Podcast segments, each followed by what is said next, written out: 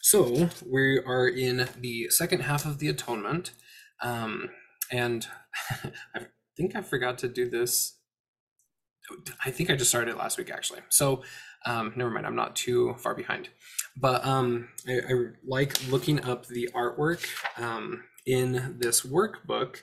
It's all from one artist throughout the entire workbook, and um, taking a look at these in uh, the full color. So I'm just doing a Google search for any of these and, and pulling them up on, on Wikipedia Commons. Um, so the first one is, is on page 48 for what we're reading tonight anyway. Um, then this one is that he heals the lame. And then um, the next one is on page 50 for Jesus bearing the cross.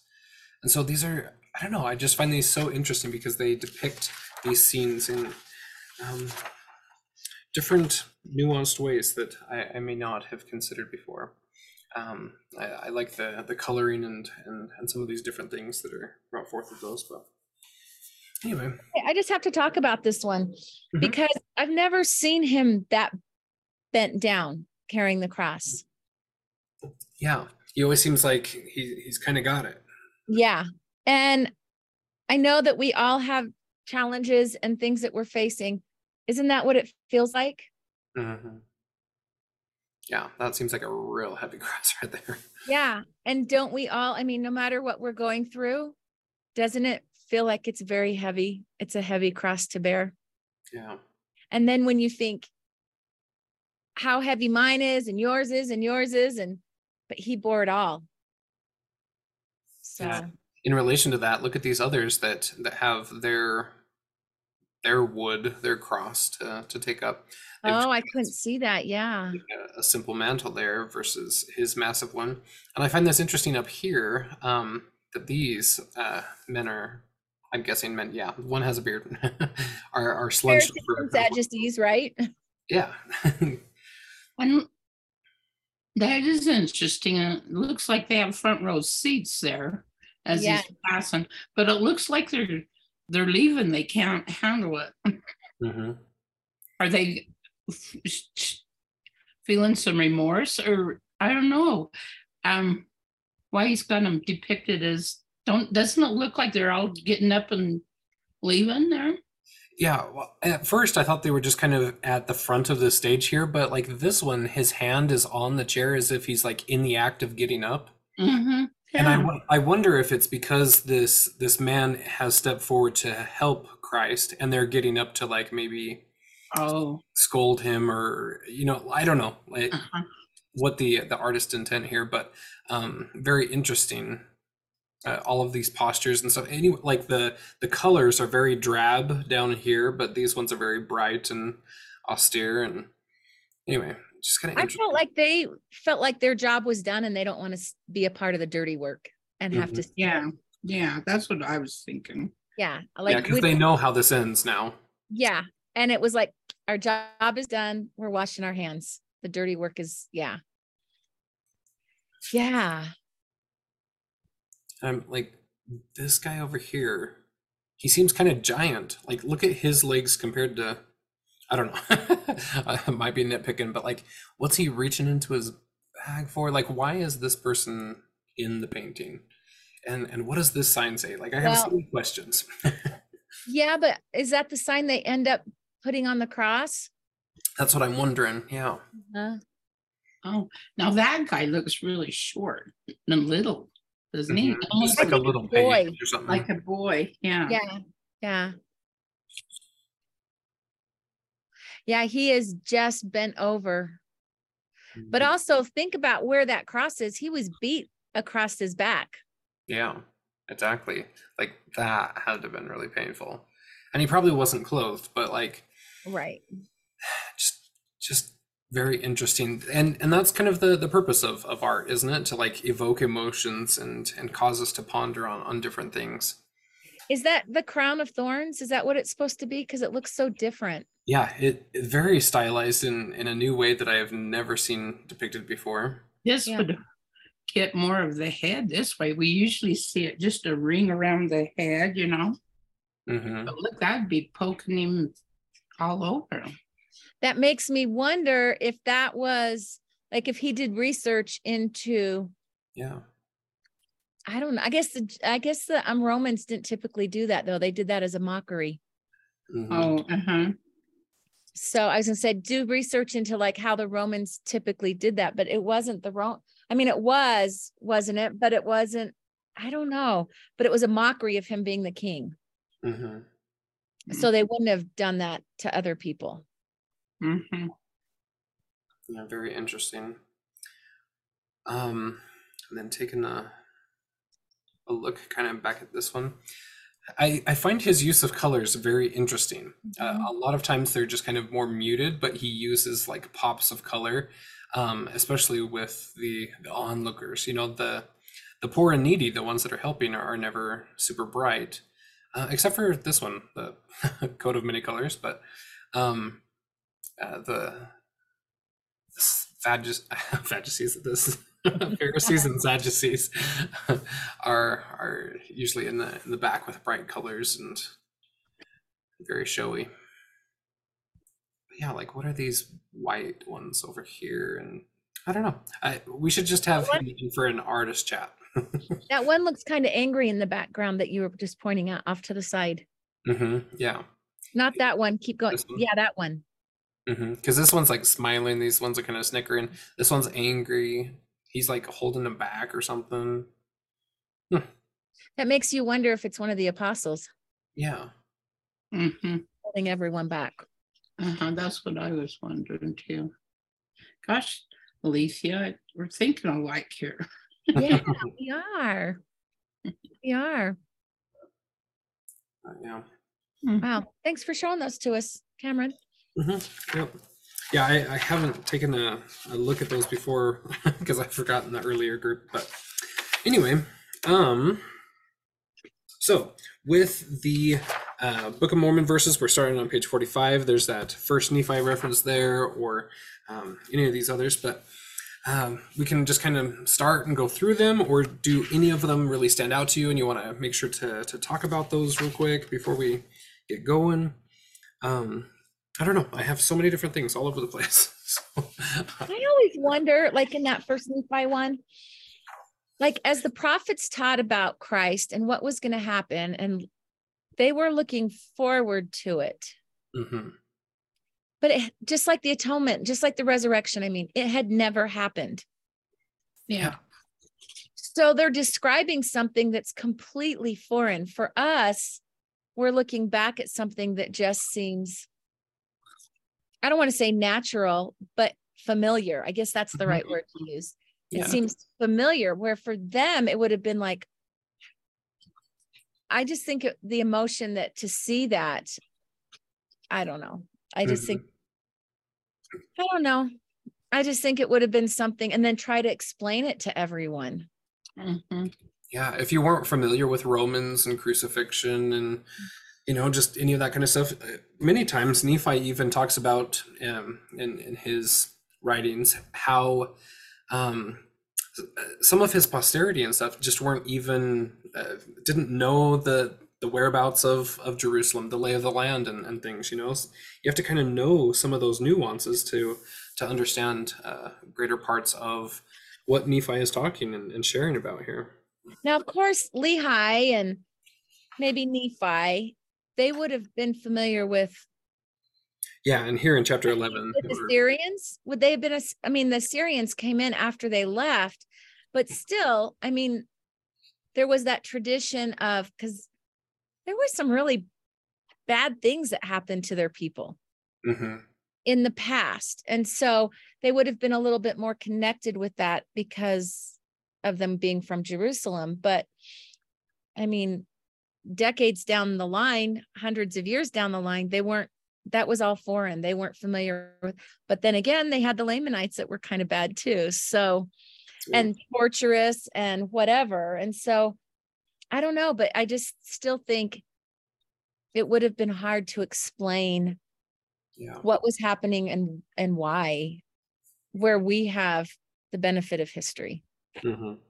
kind of like us looking forward to the second coming how is that going to be How is that going to be? so many different little things. Hopefully, in a decade or so, we'll go, oh, that's how it was. yep. Oh yeah. anyway, But yeah, it, it's very interesting looking at prophets that have received like the cosmic vision and uh, being able to see um, back to you know like McConkie uh, talks about in his uh, general conference address where uh, you see the three gardens and and seeing how things played out and, and what those looked like um, back then. But uh, like you said we have the the history perspective versus them looking forward. It's quite amazing. Uh, it's just an extra testimony that they did see what they saw or else um, they are really good guessers right they all described it the same, right? yeah exactly so they have I mean, not just not just the Book of Mormon, but the Old Testament also, right? Yeah. And and the I'm I'm sure we have it in the Pearl of Great Price too, Mhm.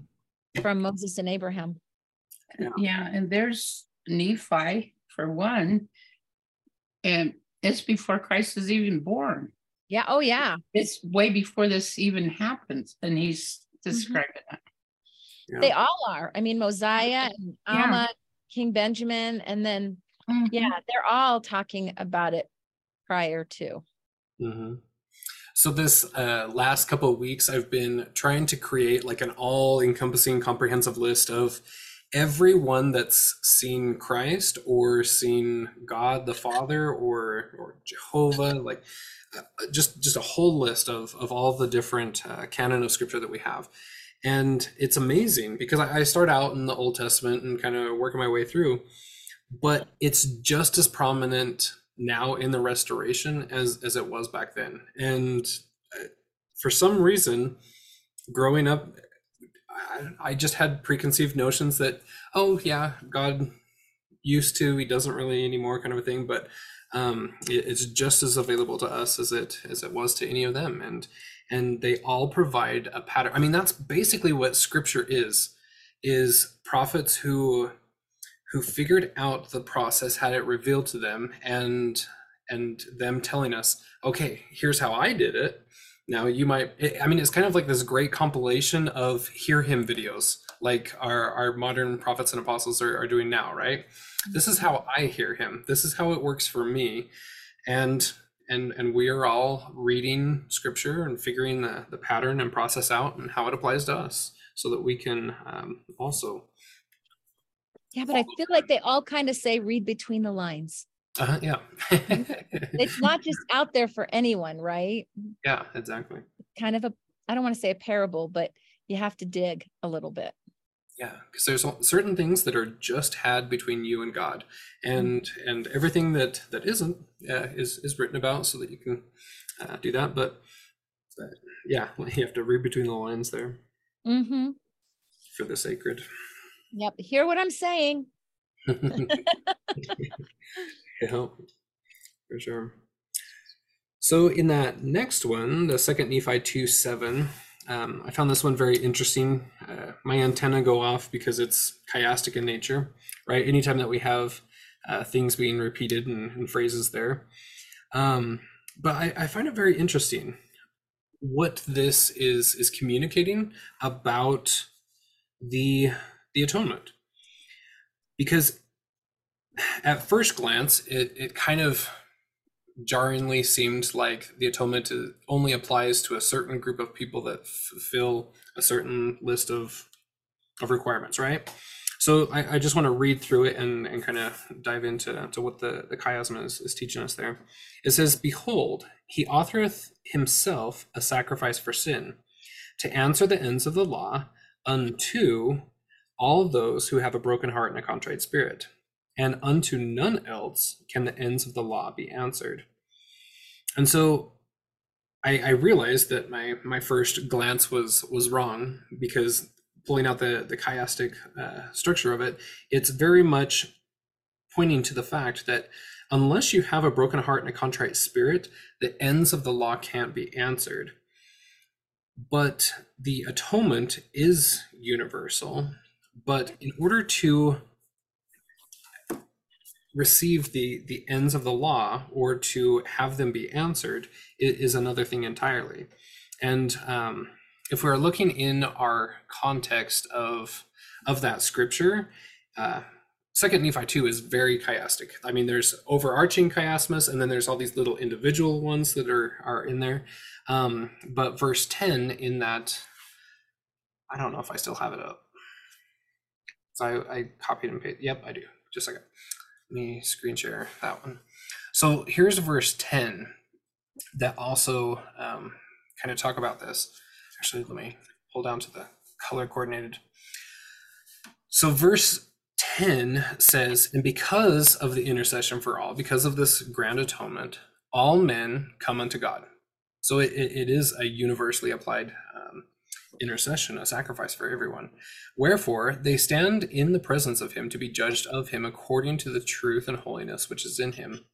So here's where this chiasm matches the, the first one in verse 7. It says, Wherefore the ends of the law, which the Holy One hath given, unto the inflicting of the punishment which is affixed, which punishment that is affixed is in opposition to that of the happiness which is affixed, to answer the ends of the atonement. And so I guess that's where I, I come up with the um, the ends of of the law being the ends of the atonement is is here from verse 10 um, because it um, eh, it finishes with that and, and puts that atonement back into the ends of the law versus the ends of the atonement. I'm curious how you put the broken heart as the punishment that's affixed and the contrite spirit of happiness. Well, that one was my my working theory, but I haven't um because as I'm I'm charting out like chiastic things, I always have to like take a, a, step back and look at the entire chapter. And I was mm-hmm. just doing a word search on um, the ends of the law. So mm-hmm. this is my working theory, but uh, based on these two specific chiastic structures, but I could be totally wrong um, if there are things in the middle that are are different interpretations or different patterns there. But um, here's why I put that as my working theory so far is because the ends of the the law uh, being highlighted in yellow, and they are bracketing these two main points. And so here with B, uh, B is really long, but B prime is very short. And then here, it's just the reverse. So B is short, but B prime is very long. And so it, it kind of in my brain was like, oh, so the the two parts of of B prime here might match the the two parts of B up in in this section. And so I don't know. It, it was just something that I was considering and mulling over, but it, it's not necessarily a correct answer or anything. But but go with me on that that journey for a second. So the punishment that is affixed is in opposition to that of the happiness which is affixed. Mm-hmm. And so punishment being a broken heart something anytime that we're breaking something um, that uh, in, in hebrew a, a breaking or a, a, cutting of a covenant um, is is typically in that uh, I, I, guess punishment kind of category the, the cutting asunder but a contrite spirit um, uh, oftentimes in our repentance we we kind of look at contrite spirit in a negative but it with with Hebrew and, and spirit, we're we're usually talking in the positive. But again, that that's just my like working theory. I, I could be totally wet and, and all wrong on that. But um that's why I highlighted them that way. Anyway. Hey, I want to offer something. I'm just wondering in seven where it says he offereth himself a sacrifice for sin, mm-hmm. isn't that part of the atonement that's at the end of chapter uh, verse 10? Uh-huh. Yeah. Um Lisa had pointed that out in, in group A, so that um, a sacrifice for sin, if we were to highlight that, I don't know, say in that one, and the atonement here, and if we also and the intercession, yeah, intercession for all would also be another one. Yeah, it would. And so that makes me because yes if we have it at the beginning and at the end and then there's like this middle one it makes but me that wonder, middle one those are the two parts of the atonement the sacrifice and the intercession uh-huh yeah and so maybe that's um, like I really do want to spend more time and dive into verses eight and nine to see how they pull this whole um, chiasm together. Um, but but like I said, all of chapter two is very chiastic. I mean, it's it's like a Hebrew masterpiece, and so um, uh, taking a one little snapshot and stuff sometimes is is a little difficult. But anyway, I, I found those kind of interesting as we're we're looking here at the the atonement in, in the workbook anyway. So on this second Nephi two seven again. As we're reading it, okay, he offers his, himself as a sacrifice for sin to answer the ends of the law. For who? All those who have a broken heart and a contrite spirit, and no one else can the ends of the law be answered. So is it only for those who have a broken heart and contrite spirit? Mm-hmm. But then it says unto all, but it's unto all. And then the qualifier is have a broken heart. I'm just wondering because the sacrifice for sin is to answer the ends of the law. And then there's a condition. Yeah. Which I, I thought super interesting when I when I first read it. I'm like, wait a minute. Have has my whole preconception that the atonement's a free gift for all kind of a thing, um, wa- was that wrong? But then in verse 10 it corrects that that um, you know, all men come unto God and to stand in presence and, and be judged of him, etc. So it, it, it is in- a universal one, but there's something about the specific answering of the ends of the law that requires the broken heart and a contrite spirit. So we Okay, well, have that makes, go Mhm. ahead, sorry. so there's that interesting um, uh, tie-in with with grace versus mercy or the the grace versus works so we have to have works right? Like we are the ones that choose to have a broken heart and a contrite spirit. That's something that we can offer upon the altar versus there's some things that only god can grant us. No amount of work can can achieve it and that's where the intercession comes in. But answering the ends of the law, the justice and, and mercy um, require us to put forth some some work, and and that is a broken heart and a contrite spirit, which in the new law we do with the ordinance of the sacrament, kind of a thing. Yeah, I, I don't know. That's where my brain's like trying to to wrap around it and and, and work it in. Well, see, and I thought, what's the sacrifice of sin? Is that the the death and the resurrection? I thought that was a free gift to everyone, which is kind of what you said. Mm-hmm. But the intercession is repentance. And so here it seems kind of flipped. Yeah, it, it seems almost it should be the other way around almost, but Uh-huh. yeah, I don't know. Is it semantic? I mean, is it semantics? Of course, this didn't go through a whole bunch of translations like the Mhm. Bible. Yeah. And and again, the whole chapter might totally clear everything up where we're just taking kind of like this little two peepholes into second Nephi 2 here. Um, but but yeah, it, it seems almost counterintuitive. Um, but I think that there's a, a lot to be learned from it. So yeah, second Nephi 2 is like on my list for the week of I really need to dive in and, and understand Nephi's full context for for all of this. I'm gonna hop off for a little bit um, and say prayer with my husband. hmm you're good. Yeah. Um. So, taking a look at what what's another one that we should kind of like dive into. There's so many fun verses here, but I like um, Alma 7, 11 through 12. Um, so just kind of reading through it really quick, and he says, and he shall go forth, suffering pains and afflictions and temptations of every kind. Um, so I think it's interesting, like the the patterns of three that are that are being pulled out here. But and this that the word might be fulfilled, which he saith, he will take upon him the pains and sicknesses of his people, and he will take upon him death, that he may loose the bands of death, which bind his people. And he will take upon him their infirmities, that his bowels may be filled with mercy according to the flesh, that he may know according to the flesh how to succor his people according to their infirmities.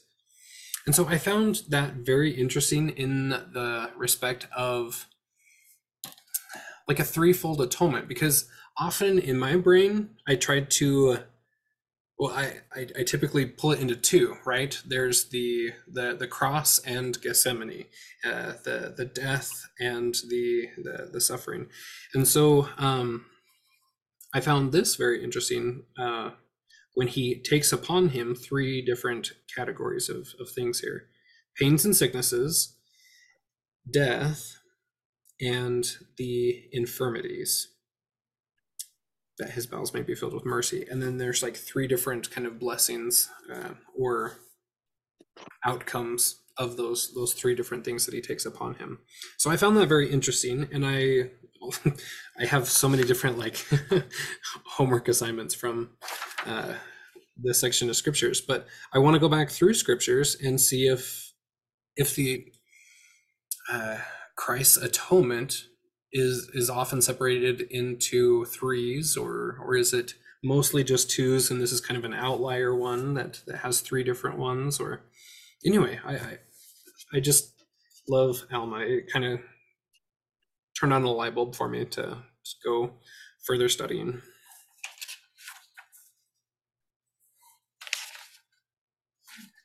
Yeah.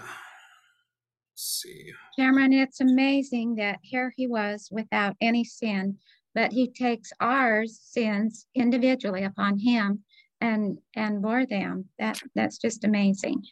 It is, isn't it? I like how all of these verses, especially the the restoration scriptures here, how um, it makes a point of his condescension that he has to become one with us in order for him to redeem us, for us to overcome, kind of thing. That that he would choose that, and and that that was the plan. And um, many of these these verses talk about the the blood. He he pays that through the blood. He he becomes mortal with with that blood and uh, choosing to to do that. Yeah, I love that.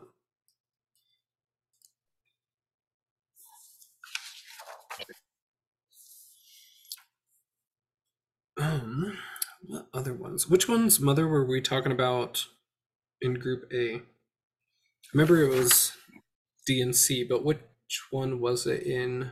Okay. Um, second Nephi eleven five Gotcha. Yeah. and um, D and C seventy six. Yeah. Those were very interesting ones. I don't know. I botched it so bad trying to explain it in at five o'clock. I don't know, but I mean, those two just really meant a lot to me. I can try again, but I don't know. These covenants of the the fathers is, is such a huge um I don't know how to like describe it. It kind of like a, a different paradigm shift for me on um that that Christ does this, but the importance of the covenants of the fathers in order to even have the blessing of the atonement, um, I, I think is is what's kind of shifting for me. Um, It's like it made me ask myself, like, was that a necessary thing that they do that for the atonement to take place? Would it have taken place had not that happened? It seems like that was an integral part of bringing this on. It was necessary. Did you get that feeling? Yeah, yeah, yeah. Because that was the question that um, I think I wrote it down somewhere, but I'd I'd forgotten it until you just barely said that. But um, that was the question that popped into my head after these verses was would the Savior have performed the atonement without the prior covenants with the fathers?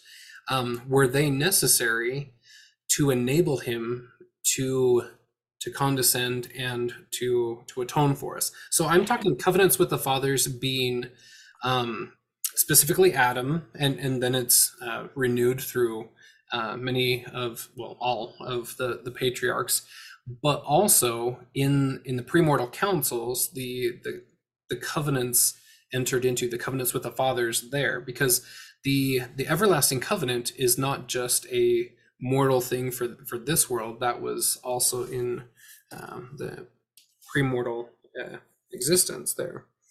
And so without I, I botched it again. so were those covenants necessary in order for Christ to to atone? Um, could he have done it without those those prior covenants, or were they prerequisites for the atonement? So when I- I was talking through this at five o'clock, it, it, I realized what we're talking here, that these are Davidic covenants that are being made. Adam's making it for his posterity, you know, to, to help his posterity. So he's standing in as like a vassal, you know. Mhm. And the same way with the Abrahamic covenant. He's doing the same thing. And and Enoch. I mean, he he stepped in there and he's like doing a covenant for us in our time. He wants to come back here and help us, you know. Um anyway, so they're performing these Davidic covenants. And it was brought out that you know our prophet today is is doing the same. And even christ's atonement is a davidic covenant. I mean the hugest one of all. Yeah, the very ultimate that can actually. Mm-hmm. but it, it seems like they just all kind of play into each other like they were all necessary Mhm. Yeah.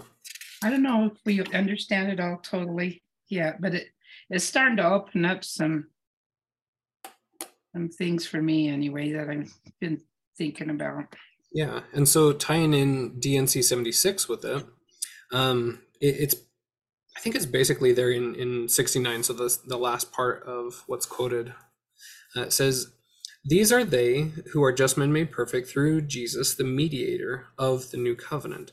So Jesus is the one that actually mediates, which um, we're talking with with our covenant language, right? We have God, and then we have an intercessor or a mediator who um, makes a covenant on our behalf for our protection, for our well being.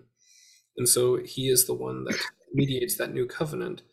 Um, because we, we've had all of the covenants prior, right? There's the everlasting covenant, etc.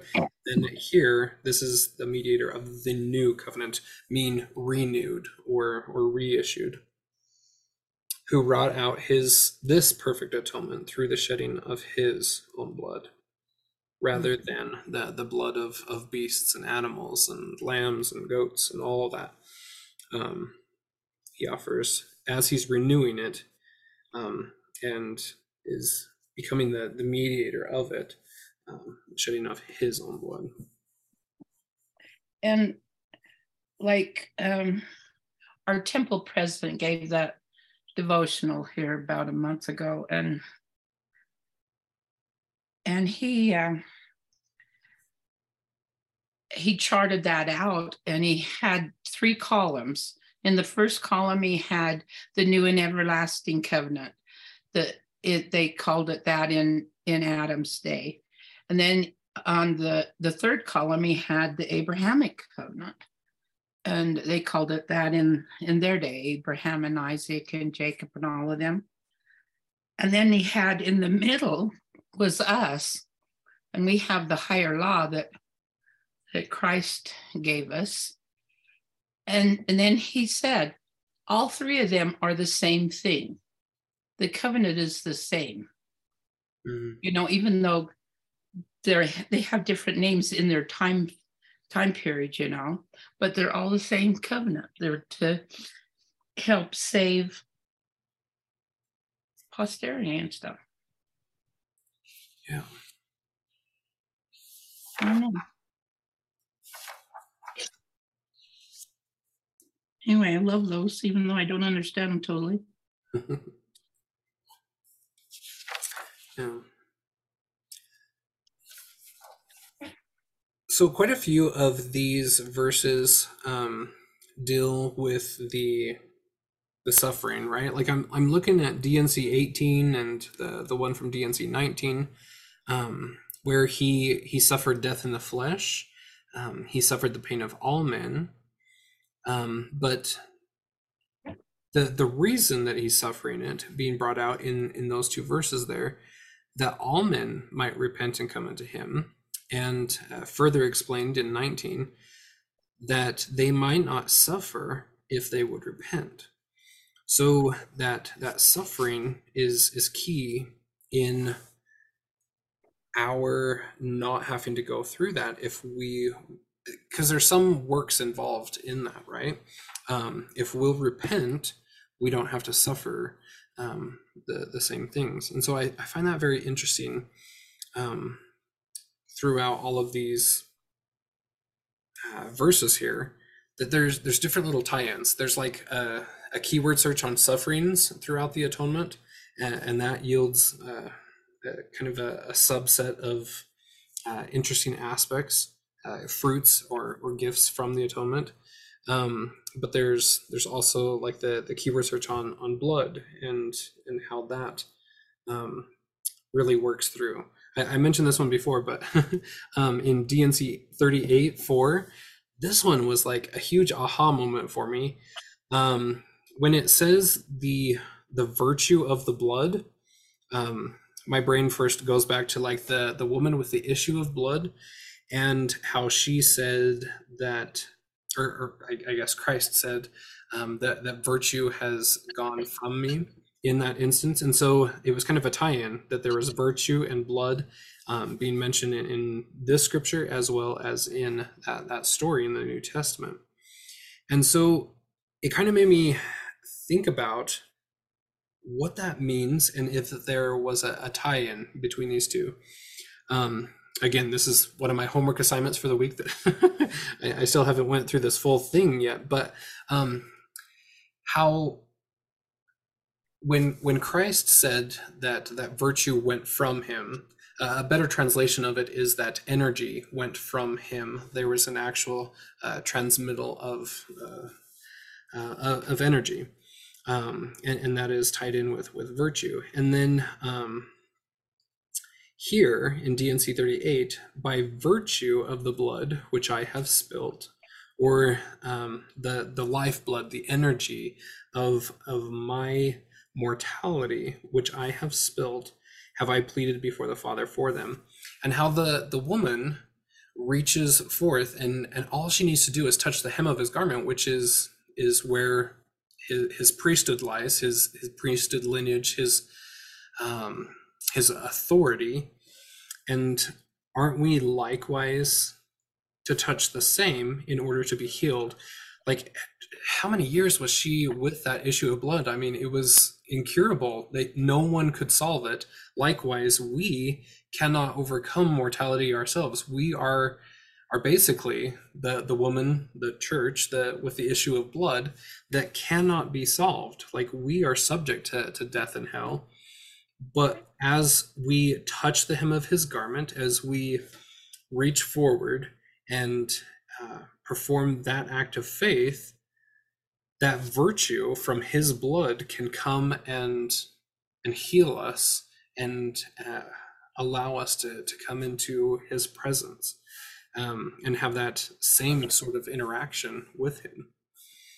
Um, anyway, so yeah, my my homework assignment for the week is is to look at D&C 38, that that whole section, and really uh, pull out the nuances and, and tie that in with that New Testament story of of the virtue of the blood, and um, see if there's more tie-ins that um, I, I haven't understood before. But I think that that's super interesting. There, there's a lot to blood, and there's a lot to. How do I say this without going into a a rabbit hole. uh, there's a lot to to marrow uh, that that is in our bones, um, and how that that works with our blood in a mortal sense, and and what that looks like um, with atonement and translation and, and resurrection. Uh, anyway, I don't know. I kind was, of got in the weeds. It was something that he needed to do immortality because blood's the only place that there is I mean, mortality is the only place there is blood. Mhm. So he couldn't like just wait till, you know, after, like in the next, uh, what am I trying to say? Im- Immortality. The me- next life, the next. Yeah, yeah. He couldn't wait because he had to do it in mortality. Mhm. He had to come down to our level and do it. In other way, words. Mhm.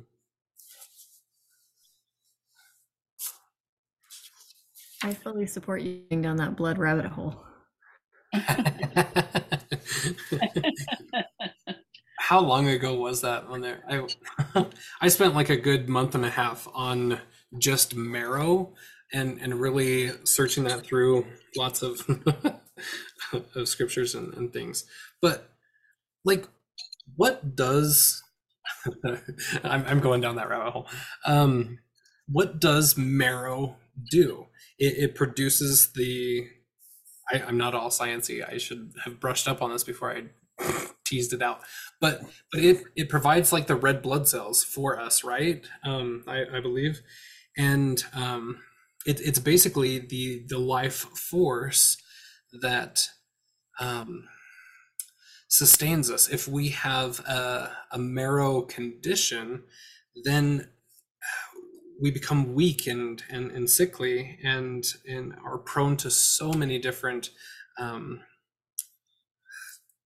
things. And so, um, as we are being blessed with marrow, that that's a huge blessing to um, it, it's basically giving of life um, that that we have that. And um I, i'm botching it without like going back and getting all of my notes and, and things on it. Because there there's obviously lots of of sacred overlap right with with our ordinances. But um what does marrow look like in a translated being and, and there's surprisingly quite a few scriptures that that talk about well they they hint at things um in that because we have uh, flesh and blood as mortal beings, right? But in a translated being, we have um, flesh and bones. And so, is there still marrow in in a translated being or in a resurrected being, or is that marrow now overcome and it's just the outer shell of, of a marrow? And so, I don't know. I'll, I'll leave you to to do the the full study on on all the scriptures that, that talk about it, but uh, it's very interesting. Look up marrow, look at, at Hebrew origin words and, and things, and it's just very interesting. I've never thought about that before. That is really interesting. I tell you, it, it it's so fun to just read the dictionary and like do word searches. It, it's like one of my new favorite things. I used to hate reading and writing and arithmetic and all that kind of stuff, but but now I'm full on. I'll just pick up the 1828 Webster's dictionary and just look at entries and and just figure out where the the rabbit hole takes me or open up the topical guide or the Bible dictionary and just be like, "Hmm, I've never once considered that." Um that's a whole nother tangent, but like D&C 84, Oath and Covenant of the Priesthood, that's the one that has just been like boom in in front of my brain this week. Um because I was just doing a word study on one of my breaks in the temple, and um, the word study led me to D&C 84. And I started reading 84 going, oh my gosh, how many times have I read this and I never understood it? And now, oh, and that and that, and that. Like, there's so much. Like, read it from beginning to end and and just stop and really pause and consider each word uh, even before you get to the actual oath whoa there anyway 84's my deep dive at the moment um not that that has anything to do with marrow or atonement or Love it i think i was talking about my nerdiness yep there it came It's okay to be nerdy about the gospel. yeah.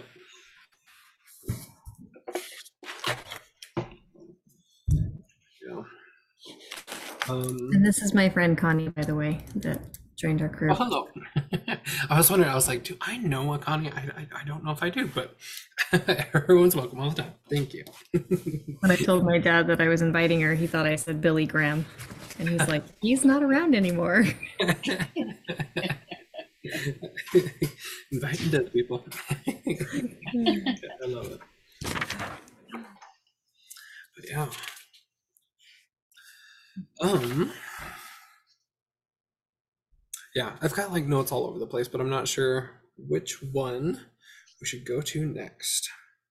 Oh, this was one that we haven't done in the other groups that I was wanting to do. So on the bottom of page 46, um, it gives a study suggestion, and it says to learn more about the atonement, go to the LDS Scripture Citation Index at uh, this website and search out the verses listed here to find what has been taught about them in past general conferences. And then select the ver- oh, it just gives instructions. So I wanted to do that real quick. Um, Can you do that with anything? yeah, That was cool. citation index is like one of the best tools we've ever done. Um, so you go to scriptures.byu.edu.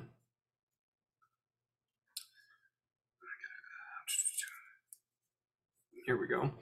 So um, you can just read the scriptures on the left hand side, and, and that's all well and good, but I mean, we can do those in Gospel Library too. But the citation index here on the right hand side is where we can go and backtrack. So, for example, I don't know which one do we want to do. Let's look at at Second Nephi two seven, for example.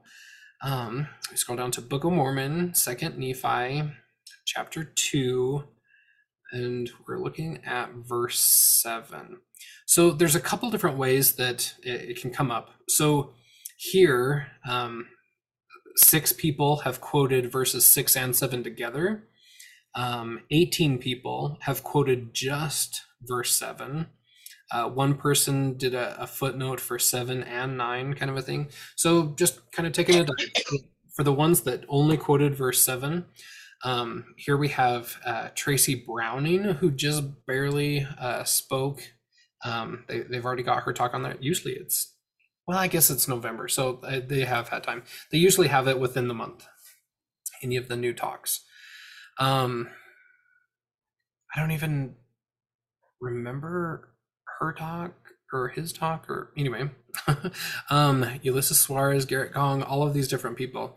So let's let's take a look at, at Russell M. Nelson, 1996, in his talk called "The Atonement."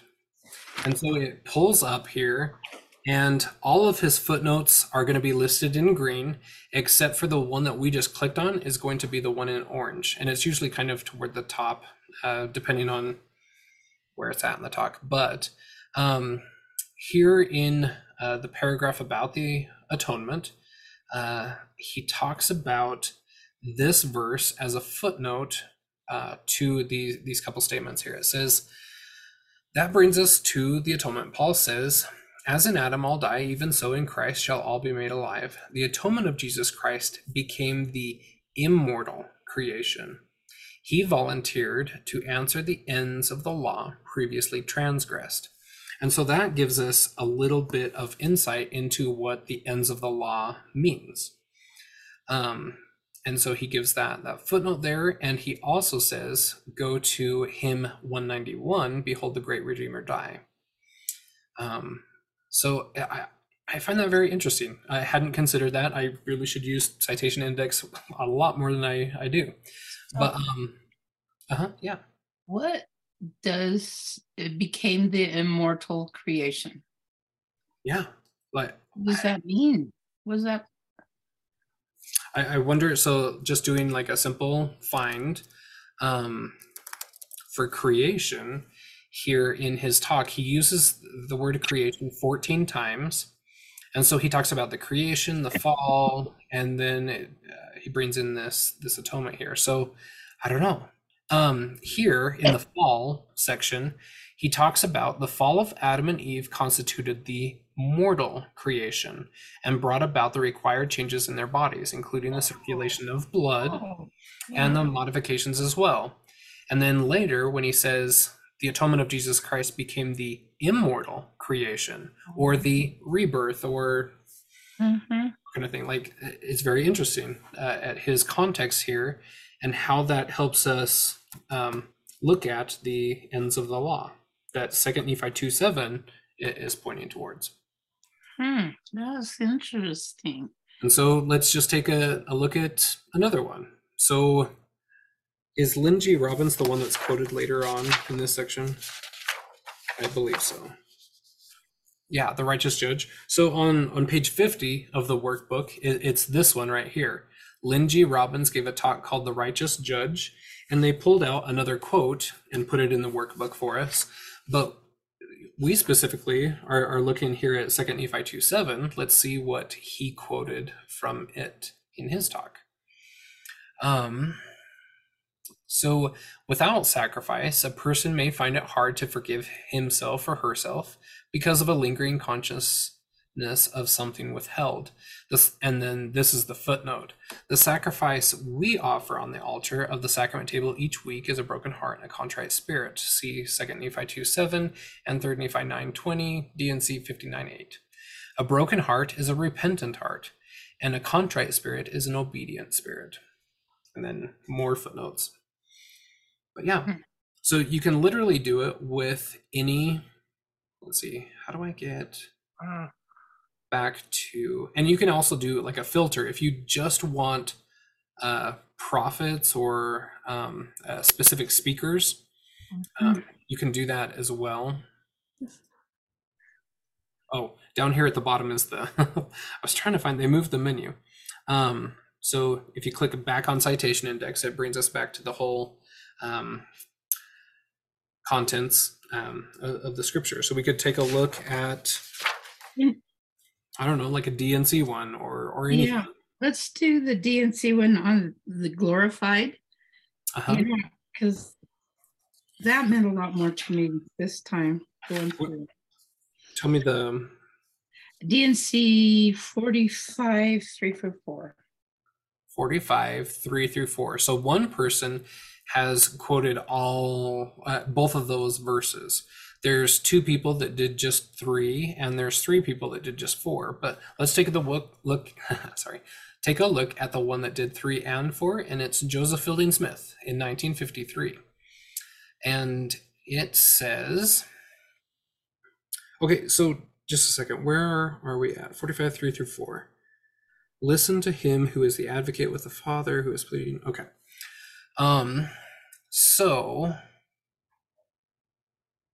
oh he's just quoting it verbatim here So it's in the, the latter part. So we probably need to go to one that's just quoting from 4.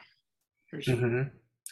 yeah so interesting so this one it, it's not let's see this is in the conference report for october 1953 talks about exodus interesting okay sorry i i sometimes get sidetracked with other things that i'm studying and i'm like oh that kind of answered my question for that. Um go back to how do i go back just one step? Maybe the back button yep okay. 45 verse 4 and so we have brian k. Ashton d. Todd and ezra taft.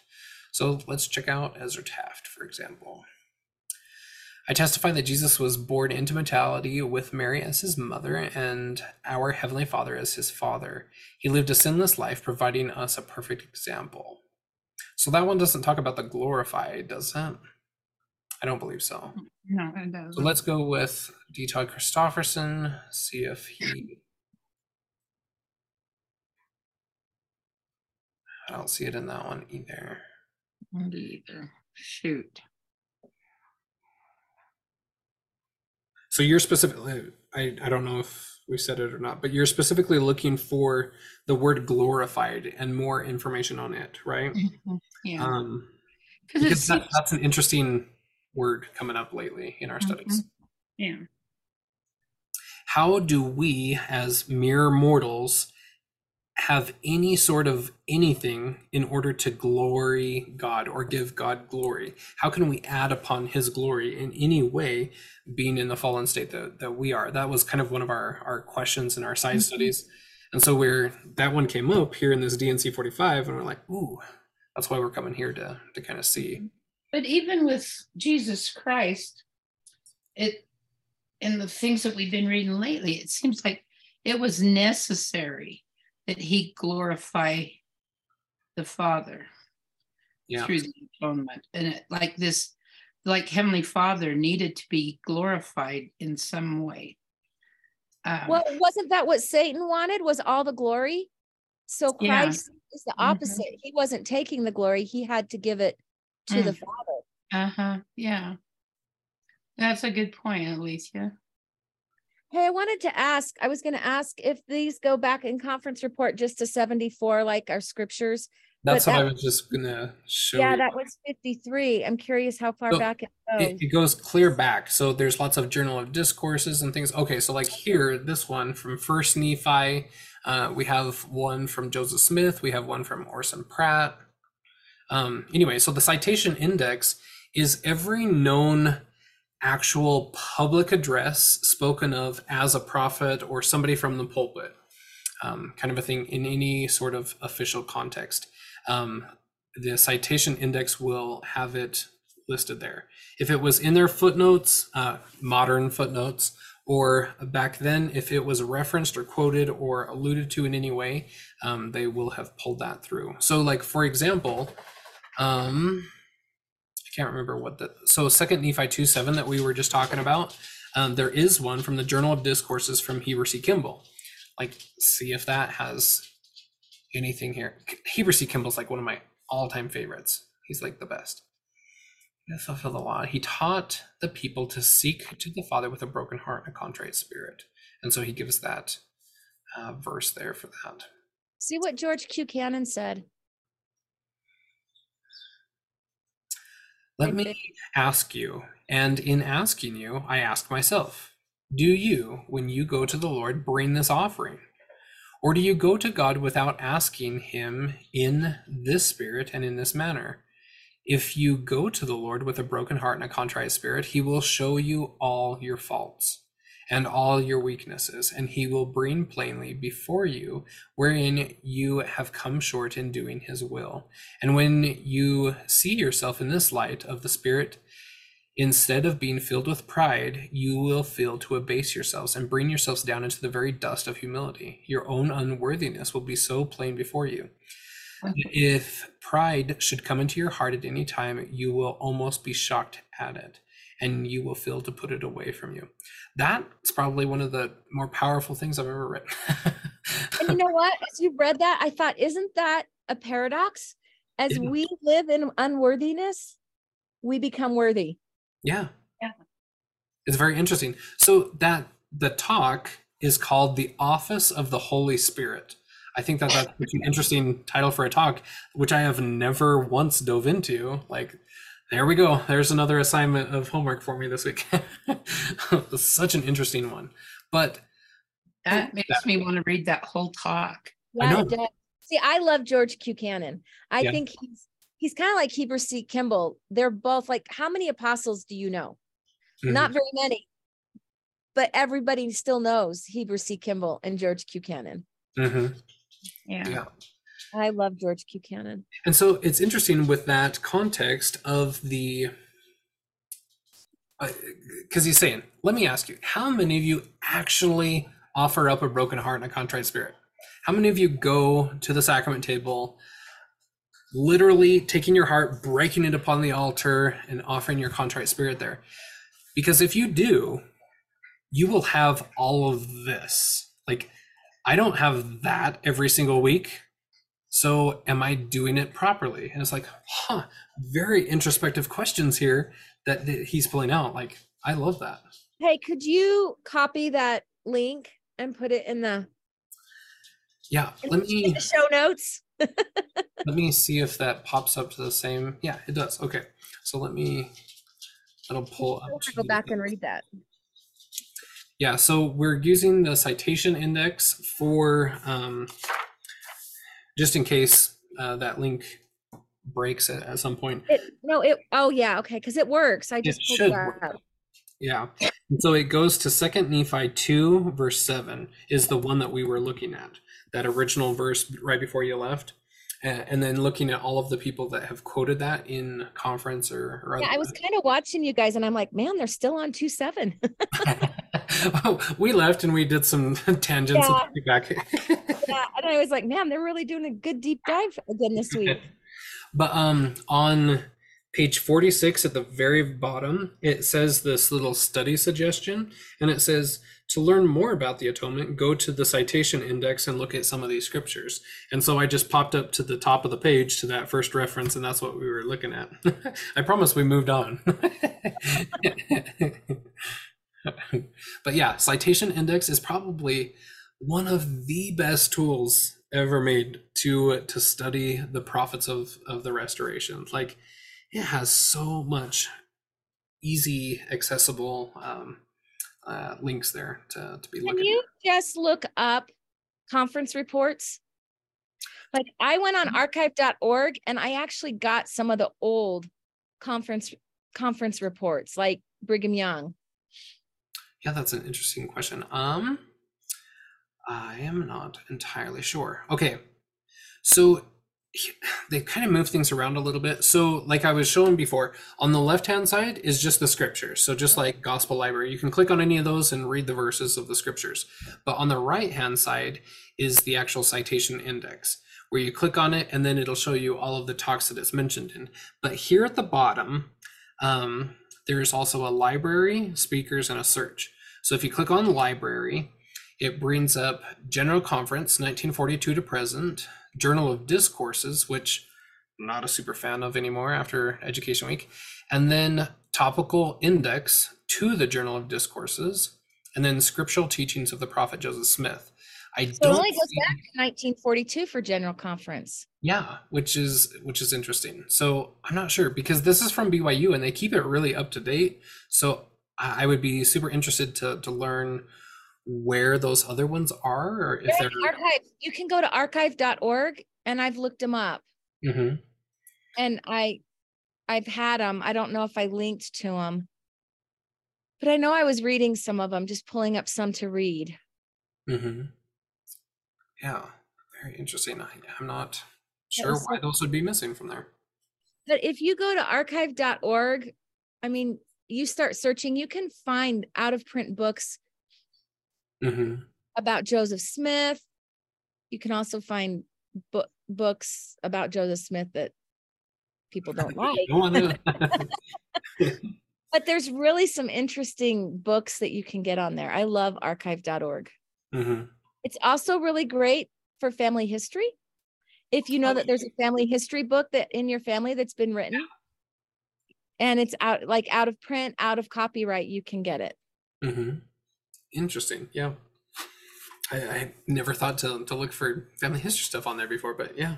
Well, I did it by accident because my grandmother had a book that she was typing on her computer and made carbon copies and I have and gave one to my dad and then I have a copy of that but she cites the book in it at the beginning and so I went and did a Google search and that's how I found it in archive.org. Hmm. And um so yeah, you can find all sorts of really cool things on there. Mm-hmm. So Um, trying to think. My brain. okay, so my brain was like, "Oh, we should probably like at the end of class or whatever tell this," but I'll probably forget it. So I'm gonna say it now. But this is like totally tangential and not related at all. But from our Sunday uh, uh, session, I guess you'd say, um, we were talking about Tim Mackie and the Bible Project and and some of the fun tools and stuff. Um, and and Kathy was mentioning um, something along these lines. I, I was reaching out to her to see if uh, this was the exact thing. But let me show you this fun um, new thing that they're doing in 2022 with uh, the Bible Project. Um, so let me just start off fresh. So BibleProject.com. I love Tim Mackie and, and all that the Bible Project does. But if you click on Classroom up here at the top, I had never noticed this before, and I've watched like a ton of his stuff. Um, but anyway, they have these classes.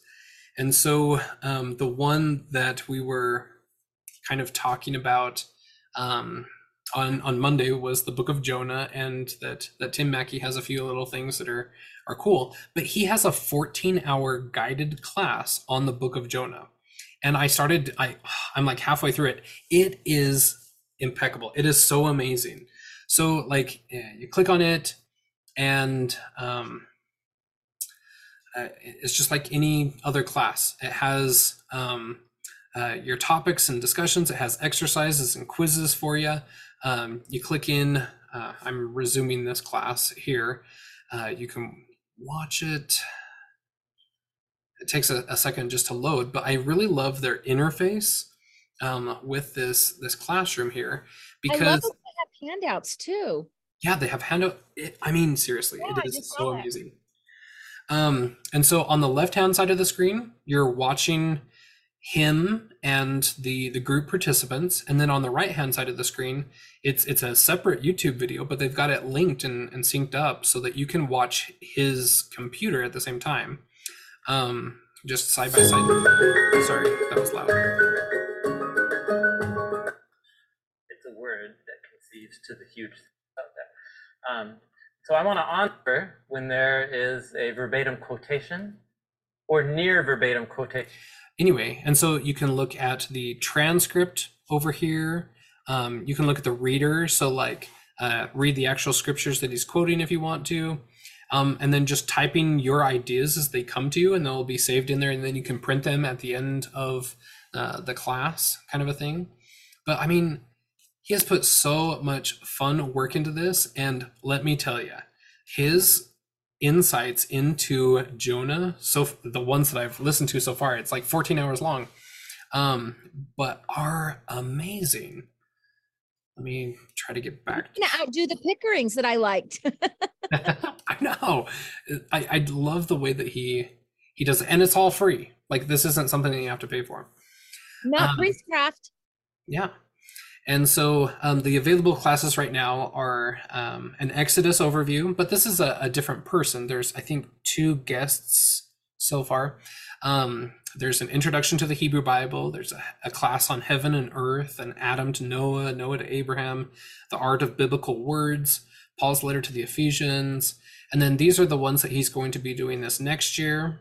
Um, anyway, some amazing, fun things like I, I love all Bible project things, but um, this classrooms is my new favorite. I drove down to um, Rexburg today. It's an hour. It's an hour away, mm-hmm. and then I drove in. I was running driving around, and anyways, I put on the Ezra and Nehemiah.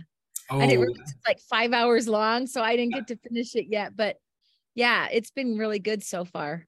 Oh my goodness. Yeah, that was my first ever Tim Mackie um, thing was because it was when everybody started talking about I think it was right off of Moss's video and we were kind of myself I was going into like Ezra and I was like, "Huh, I've never read Ezra before or anything like that." And so Tim Mackie was my very first thing and it was a 4-hour long uh, lecture on the the book of Ezra and Nehemiah and and all that that entails and I was like holy cow, I'm sold. and it totally threw me into to the world of Ezra's eagle and feathers and all that kind of stuff. And he um he just loves like he loves it, doesn't he? You mm-hmm. can see the passion that he has. Yeah. Um, I also wanted to share. So I went down and got studded snow tires today.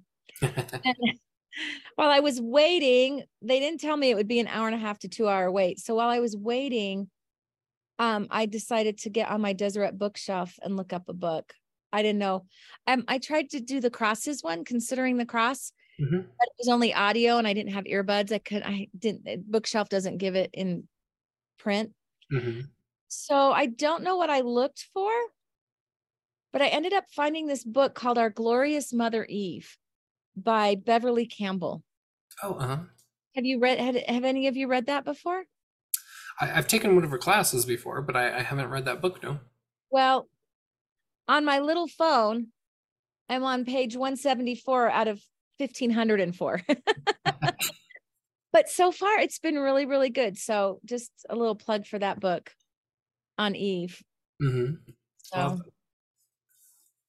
not not along Ezra, not along the atonement, but but yeah, really good one. It was really good. Mother Eve. You have to read it. Yeah. Um, Um, uh-huh. oh, go ahead.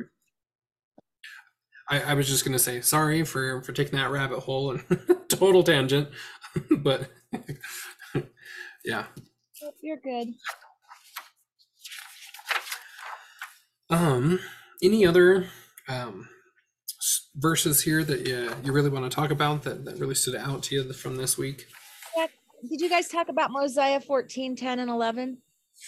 I don't think we did on that one. I just want to say something because it just seems odd, but it doesn't when you take it anyways. Yet it pleased the Lord to bruise him and and put him to grief. Um when thou shalt make his soul an offering for anyways, because you think, really, it pleased him? Like you don't think of that as a quality of God, and yet that shows his love, their love for us, right? Yeah. Um, and then you have to kind of think, does it please him when we have challenges? Probably not. I mean, it didn't please him either watching the Savior Yeah. the grand purpose. And so the whole thing in life is a grand purpose. And so it pleases him that we're here and that we have challenges and that we have learning experiences. And, you know, sometimes we learn in the wrong ways, and that's okay because that's what we came here to do. So it pleases him. Mm-hmm. Yeah. I really wish we had like a lexicon for for the Book of Mormon to, to look up the original words and stuff because because please does kind of seem a little interesting, right? But um uh I remember doing this it, it's been a while so I don't quote me on it, but it seemed like please was um often related to um like uh, like a proud parent or or or something along those lines, right? Where you you're watching your kid on your bike and and, and they fall and scrape their knee and it's like, oh no, I, I know how that feels and I know that that really hurts, but you're one step closer to to knowing how to actually ride that bike. Like uh, being pleased, like you are progressing even though this moment is painful you're on the right track. And and um, look at, at the whole plan.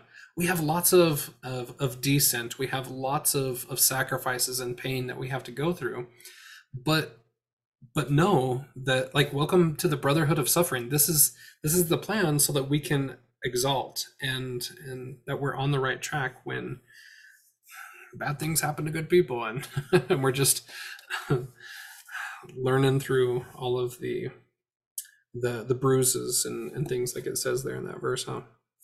I think I heard one time that you will never hear the word pride used to describe the Lord, that the word Yeah. is always used because pride is is what we're trying to get rid of it in that george Buchanan wasn't pride what he talked about like you need to Yeah. get rid of pride and so i don't think i think you're right like it's a pride word but it's it's the opposite of pride Yeah. Yeah, and everything that we have now uh, associated with it and stuff. So that pleased and Yeah. um, yeah, yeah, pleased. It- That's actually a perfect word. yeah yeah so anyway i just yeah i just that's kind of seems weird and yet when you look at it in the whole scheme of things it's exactly right hmm Is that verse referring to Jesus Christ or is that the end time servant? That, that's also an interesting one. Put us on a, a sidetrack there. it could be both Yeah. Because, so it says, yet it pleased the Lord, and in the Book of Mormon, Lord typically refers to Christ, um, to bruise him, not necessarily referring to himself. He hath put him to grief. When thou shalt make his soul an offering for sin, he shall see his seed, and he shall prolong his days.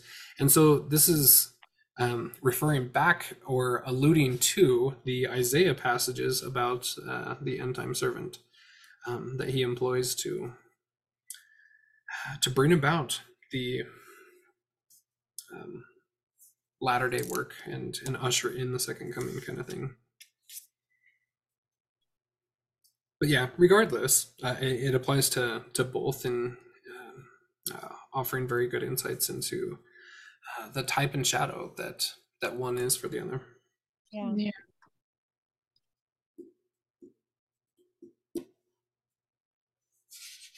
It's interesting because uh, not taking us down another rabbit hole, but uh, with Tim Mackie, and um, I was doing lots of like um, messianic Jewish deep dives this week um, on different things, and um, how many people understand the the role of the end time servant, and they realize that that is not um, Christ because Christ is always enabling this end time servant um, and, and, they call him the end time servant too and stuff. Uh, the first time I ever heard about that was through studying Isaiah and um, Gileadi and, and, things, but like the rest of the world knows about it. Yet um, we as, as Latter day Saints sometimes find that concept very challenging to, to wrestle with. But yeah, like this Mosiah reference there, pointing to that. Um, that last one on forty-seven, Alma thirty-four, eight through nine, and now behold, I will testify unto you of myself that these things are true. Behold, I say unto you that I do know the Christ shall come among the children of men. And and it just goes on, but just kind of going back to what we talked about at the beginning, like mm-hmm. his testimony, like I know this is true. And and it just makes me think like, do I know? Do I know that it's true that his first coming was true? Do I know that the second, you know what I mean? Like, can I say, like, he knows it because he saw it. Yeah. And just what a strong testimony. Like, we can have a testimony of it, but it's more of a belief, like a hope of things to come, right? Mm-hmm. He knows it. Yeah. And I think as we study the scriptures and and these writings, then we can know it too. Mm-hmm. Yeah it's all there for us. Mm-hmm. I don't think it's bad to base our testimony on theirs. Like that's what prophets, I mean, we're supposed to have our own testimony, but we have to have witnesses. Oh, can I just can I just share this email from my friend? Mm-hmm. Yeah. Um, she's the one that taught Hebrew at BYU. Um, and they're on a mission in Hong Kong right now. And when I said testimony, it made me think of this. This is such a good email. Um, let me just pull it up. Here it is. So she writes something to everybody, and then she calls this part of her letter the catch.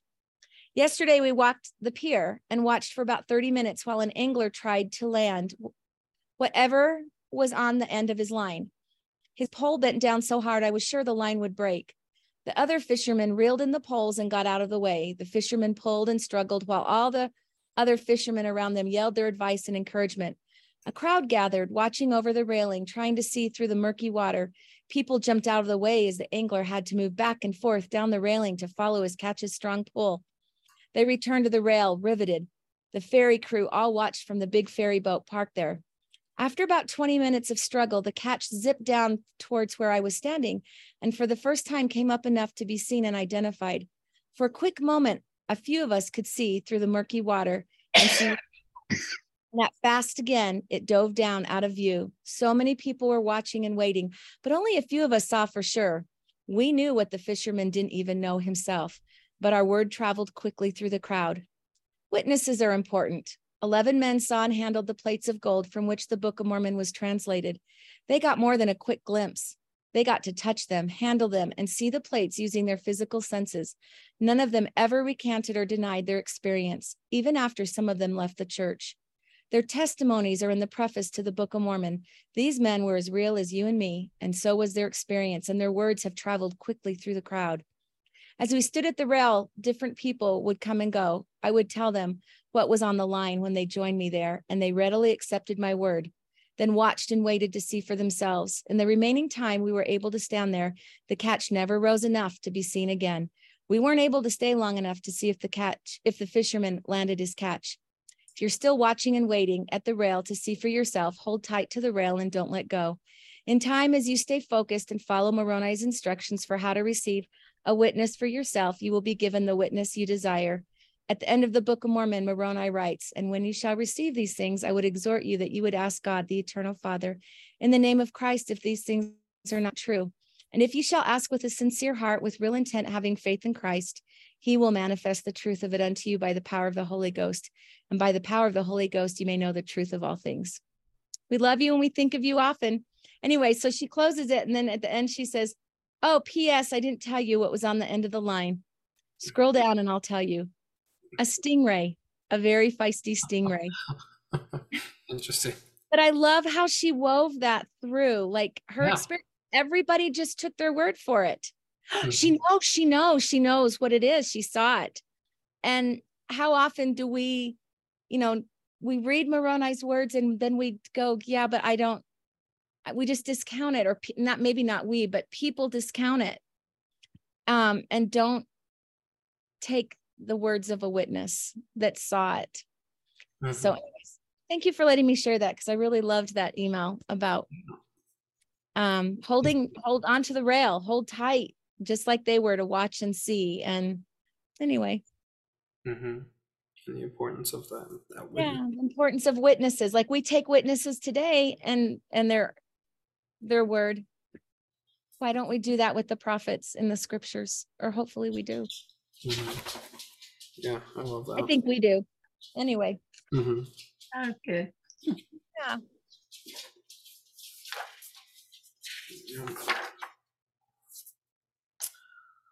All right. Well, unless anybody has uh, another one that they really want to talk about, uh, I've kept you long enough tonight. Um, so since there are quite a few different little interruptions and, and things, so next week is Avraham's Q and A for anyone that would like to attend that. Um, and then the the next Sunday is a Latter Day Saints thing, and we were already going to take the the last two weeks off, so we're just going to. Uh, with tonight, take a, a break until January, um, and resume again January third, um, with uh, chapter nine, the authority of Jesus Christ. Um, we'll we'll pick it up at that point. Um, I- I'm sure if anybody wants to hop on, chat, discuss, or anything, but uh, as far as uh, reading assignments and, and everything, we'll we'll give people a break since we got so many different interruptions here in, in December. you will send out a text to remind us though, right? Yeah, I totally forgot to today, didn't I? No, no, no, no. No, that's not what I was saying because I just was like, Yeah, oh, I get one, but I got one Sunday, so I just went on. But I'm just saying when January 3rd comes around, Yeah. you might be like, oh, wait, did we start already? yeah, so I'll send out an email explaining uh, the holidays for everyone and what we're doing next year. Um, so, uh, for Connie's benefit, since uh, you're new here, if uh, you want to jump on the bandwagon, we've got a, a fun schedule uh, lined up for next year.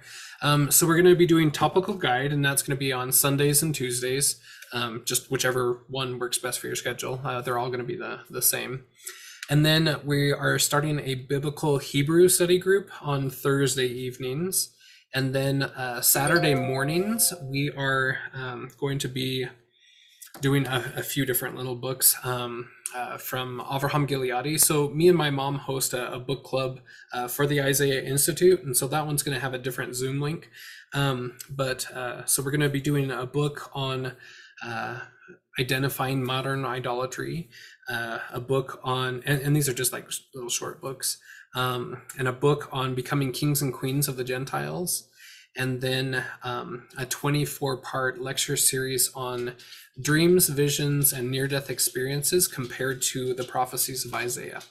Um, and so that'll be Saturday mornings if, if you're interested in that. But yeah, we've, we've got lots of interesting things happening uh, all the time. But uh, if you're Um, interested, are you gonna are you gonna talk a little bit more about the books to get for Hebrew? Did you change them? Yes, yeah, I, I've changed them, so you won't have to necessarily worry if you've already got them. Those are going to be great because we're going to be using a lot um, of those. But um, there, there were a few people that were saying that that was going to be kind of hard because I've, I'm putting you guys through your paces. There's, there's a lot of books to buy next year, um, and so uh, coming up with lots of good free resources, and uh, we're going to be showing a lot of the those books. On the actual discussions in class and stuff so they won't be totally necessary to buy yourself but if you want them, they're they're great ones to have. But but yes, I'm going to be sending out an email. Uh, I really need to get that done this week. On uh, okay, everyone, uh, we we haven't talked uh, or or caught up or whatever. So here's kind of a revamp on on what we're thinking for the Hebrew study group and um and all of that information. Uh, I'll send that out. Uh, So you're still going to use the same books, but use free, because I talked to you once before and you said you were going to use different books. Uh-huh, yeah. So for the because there's a Hebrew vocab class and there's a Hebrew grammar Right. class. And so for the Hebrew vocab, um yes, I totally revamped the way that we're going to be doing like those books just aren't necessary at all. Uh because I'll I'll be showing I'll create slides with all of that information. So those ones won't be necessary. Um because I've I found this this free Aleph with Beth course that's so awesome. Me and my mom have been taking it and, and it's super fun and, and totally free on YouTube. And then the Hebrew grammar, we are still going to be using my originally recommended books um, for that one, um, but just revamping the way that we're approaching it so that if you can't buy the books that they're on our our presentations kind of a thing. Um, so if you are going to invest in some books, I, you know, I would still probably recommend those those grammar books for the the, the second half. But um, as far as the vocab ones, yeah, that's the one that's really revamped and changed. There's So then maybe just the grammar books is all we need. Yeah, the grammar books. If you really want to uh, dive into those, I would. Uh, I'm a little invest in those. discouraged, I have to say, about the Hebrew class. Oh yeah, well, because at the beginning of Tim Mackie's uh, Ezra and Nehemiah, he goes, Yeah, this is my 20th year having studied Hebrew, and I still don't even get it all. yeah. Huh. I know, and and even with the Aleph with Beth, um, Andrew on there, he he says, okay, hopefully that we we're not trying to like dash your expectations, but at the same time, let's get some realistic expectations here. On you're not going to be able to pick up like a Hebrew Bible and just go, oh my gosh, here's everything that the prophets have spent years trying to, to preserve but you will be able to pull out words and, and phrases and and really learn how to to conjugate and recognize letter forms in in a year's time of, of studying hebrew but it, that it, it's the whole point of the bible is to make it this is going to come out wrong confusing enough that we come back to it year after year and keep studying it kind of a thing and so Right. yeah it, it is hebrew the hebrew bible has like okay so like the english bible like yes we can just read it but at the same time do we understand all of the underlying uh, things and patterns and things? No that takes a lifetime of study. And so um, there's that kind of a, a nuance to it. But all of the we're going to be studying a lot of the numerical values of letters and words and and all of the hebrew context. Um, will i mean you, you might memorize it all but uh, we're at least going to expose people in this first year of uh, of that. But yeah you'll you'll definitely be able to to sight read words like pick out a word and be able to pronounce it even if you don't know it kind of a thing. Uh, really learning the the basics of of hebrew but yeah it, is is quite challenging. I'm looking forward to it. Um, we're gonna do it so easy. I mean this is like very basic uh elementary level of what we're gonna be studying good, good, good, good. Well, I'm excited. I just was thinking when I was listening to Tim Mackie today, I thought, and he was talking about all the nuances and everything and just how amazing and all the chiasms and all this. And I was like, they didn't have time for social media, even if they had like this is what they Oh, did because they didn't have social media. They didn't have TV. They didn't have, you know, this is what they studied. This is what they how am I going to write that? You know, and he was talking about how how you take this phrase and they use it somewhere else and they're building upon each other. I think did we talk about that too? Mm, i think so did i show you my new tool that like does all of that like oh my gosh it's so fun That he was talking about and now they're building on each other and I was like, "Oh my gosh, all they did was study all the time." what nerds In the 1700s they learned 14 and 15 languages.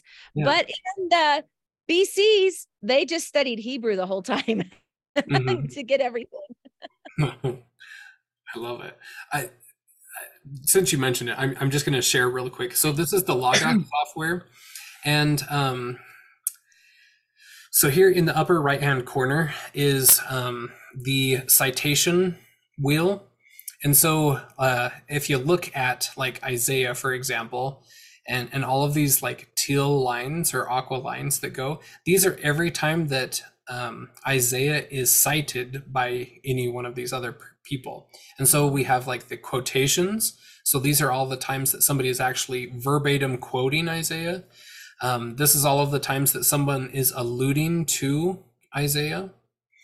Um, and then this is every time that an echo of Isaiah is coming forth. And so this is all of the uh, the Bible as, as long as long as well as apocryphal and pseudepigraphal texts as well. And so, I mean, it is just such a vast resource. And it's not just Isaiah, this is like every one. So here's all of the echoes of Psalms. Here's all of the echoes of um, the, the Exodus, the allusions to. Uh, anyway, it, it's such a, a fun, nerdy tool uh, to really look at um, how all of the prophets work together and who's quoting who. Yeah, that's super cool. Super, super cool. Um, and then um, Tim was saying too that the Hebrew Bible has different books than our Bible, our Old Hmm. Testament. Yeah, exactly. And, and they're organized different. So, sorry, if anybody needs to leave, you're welcome to listen to all my nerdy stuff. But um, in the Jonah class that, that I just started uh, taking with him uh, past couple days, that um, uh, he talks about just that how the the Tanakh is organized versus our modern Bible, and um, and he's pulling out quotes directly from Christ during his ministry, and when Christ mentions the the old Hebrew Bible, how is he referencing it? He often talks about the prophets and the well, the law and the prophets and the Psalms, or the law and the prophets and the David. Chapter. Oh, Or- okay. Yeah, In, and so in, in the Ezra, he was calling it the law, the prophets, and the writings, or Uh-huh. something like the Psalms. Yeah. Yeah. And so uh, Jesus never once calls it the writings because they they used the the term differently back then. But um anyway, so it, it's very interesting how we have like really reorganized that. And so when when Christ is quoting Jonah, for example, which part is Jonah in? Is he in the law, in the prophets, or in the writings? Because it's different from the Torah to to now and and uh, or I should say our Christian Bible. And so um, taking a look at that and how Christ is is using the scriptures and and where he's actually referring to to things and prophecies about him. Um, but yeah, I, Tim Mackie stuff is amazing. I love it. yeah. Well, I can't wait to um start watching them. hmm Yeah, the they're, they're so fun. Project. Yeah, those classes. Those look really, really good. And I pulled up your com oh shoot, Cosmism, and I haven't started those. I need to start those. if anybody's ready for those, those are those are a trip. Holy cow! Uh, but so amazing. Like everything that pops up like relates to cosmism in, in some way. So yeah, if anybody has time and wants to go on those deep dives with with Wendy and I, it's, it's been it's a fun ride. oh, see, I bought I I started doing that deep dive last year, and I told you I got the books, and one of them came in. It was the LDS, the non-LDS version, and I Oh, was like, wow. hey. But um, and I started some of his classes, but I'd watched all his YouTube videos, and I got kind of frustrated because his classes were everything I'd already heard in the YouTube video. oh yeah, so I'd stopped, but I and I and it kind of ooh, it yeah, kind of a little much. yeah, like it over like I'm trying to figure this out. Like I know it's all symbolic and yet I feel like it's not and I just can't quite grasp it all yet.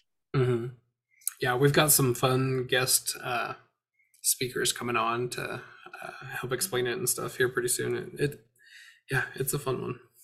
But we're trying to do it super basic so that um, even beginners can can come in on it and, and really learn. And I get frustrated because um Anthony, what's his name? Anthony. Larson. Yeah, and he says now the temple means something completely new, and I'm like, I like. How many times have I been to the temple? Like, I can't even relate this to the temple yet. Like, I'm just so Yeah. confused. Yeah. Anyway, that's what I mean. Like, my brain just isn't wired to go there yet, trying to figure it out. So, Mhm. Yeah. Well, it's been fun. We will uh, see everyone next year when we pick it back up again. Uh, If not sooner, I'm sure we'll uh, cross paths in, in different ways in December. But um, yeah, Merry Christmas. Merry Christmas, Happy New Year, all of the fun. Happy Thanksgiving. That's past. I don't know. Anyway, Lump it all into one. yeah. But yeah. All right. Well, have a great week, everyone. Happy holidays. we'll see you. Thank Bye. you. Bye. Bye.